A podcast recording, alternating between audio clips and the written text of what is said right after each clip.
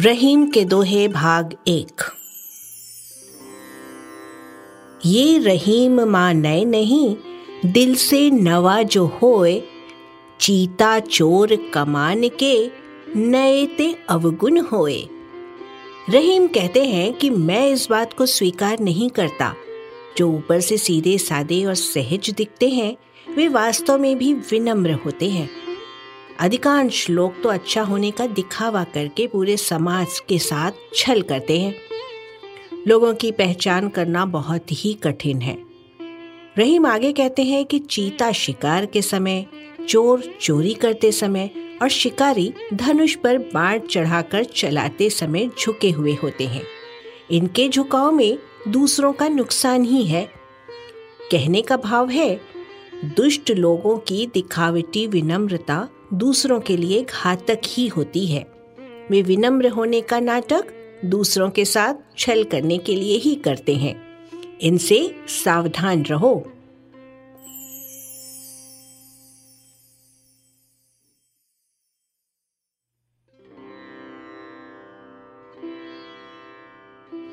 ये रहीम निज संग लय जनमत जगत न कोई।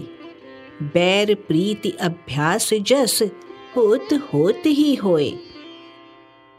रहीम कहते हैं कि बैर, प्रीति, अभ्यास और यश, ये चारों विशेष भाव व्यक्ति साथ लेकर इस संसार में नहीं आता है। यानी इन्हें लेकर पैदा नहीं होता है। इनका विकास धीरे धीरे समय और उम्र के साथ होता है। कहने का भाव है, व्यक्ति के व्यवहार पर यह निर्भर करता है कि वो कैसा होगा। वो चाहे तो इन भावों को बढ़ा सकता है और चाहे तो घटा भी सकता है। इसलिए ज़रूरी है कि आप इन चारों भावों को पाने के लिए व्यवहार कुशल और विनम्र बने, त्याग और समर्पण की भावना रखें।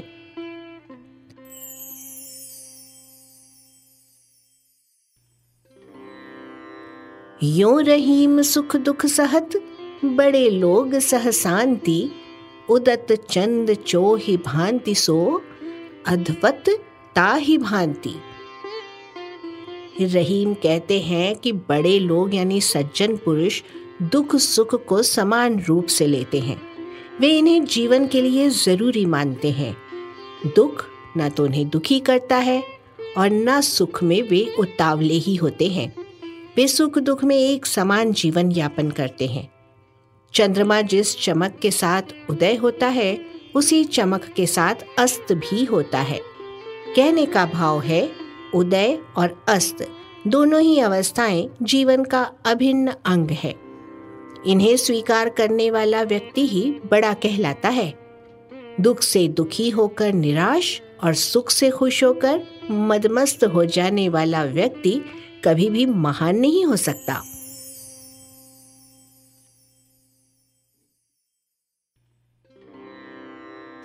रहीमन अति न कीजिए, गही रही ये निज कानी। संजन अति फूलय तऊ डार पात की हानि। रहीम कहते हैं कि अति मत कीजिए, क्योंकि अति नुकसानदायक होती है।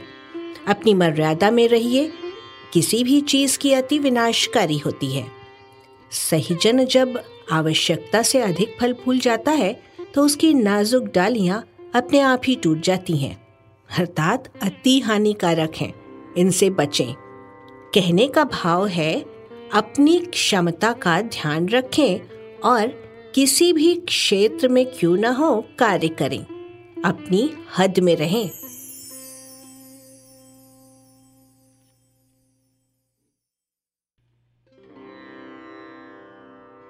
रहीमन अपने पेट सो, बहुत कहियो समुझाए। जो तू अन खाए रहे तो सो को अन खाए रहीम कहते हैं कि मैंने अपने पेट को कितना समझाया कि तू भुक्कड़ मत बन, लेकिन उसने मेरी बात नहीं मानी। मैंने उसे बार बार समझाया, अगर तू अपनी भूख पर यानी खाने पीने की प्रवृत्ति पर नियंत्रण रख ले तो फिर तुझसे कोई नाराज़ नहीं होगा। तुझे कोई बुरा नहीं कहेगा और तू किसी पर बोझ भी नहीं बनेगा। कहने का भाव है, व्यक्ति को अपनी असीमित इच्छाओं पर नियंत्रण रखना चाहिए। असीमित इच्छाएँ ही उसके दुखों का कारण हैं और वो इच्छाओं को पूरा करने के लिए जाने क्या क्या कर गुजरता है।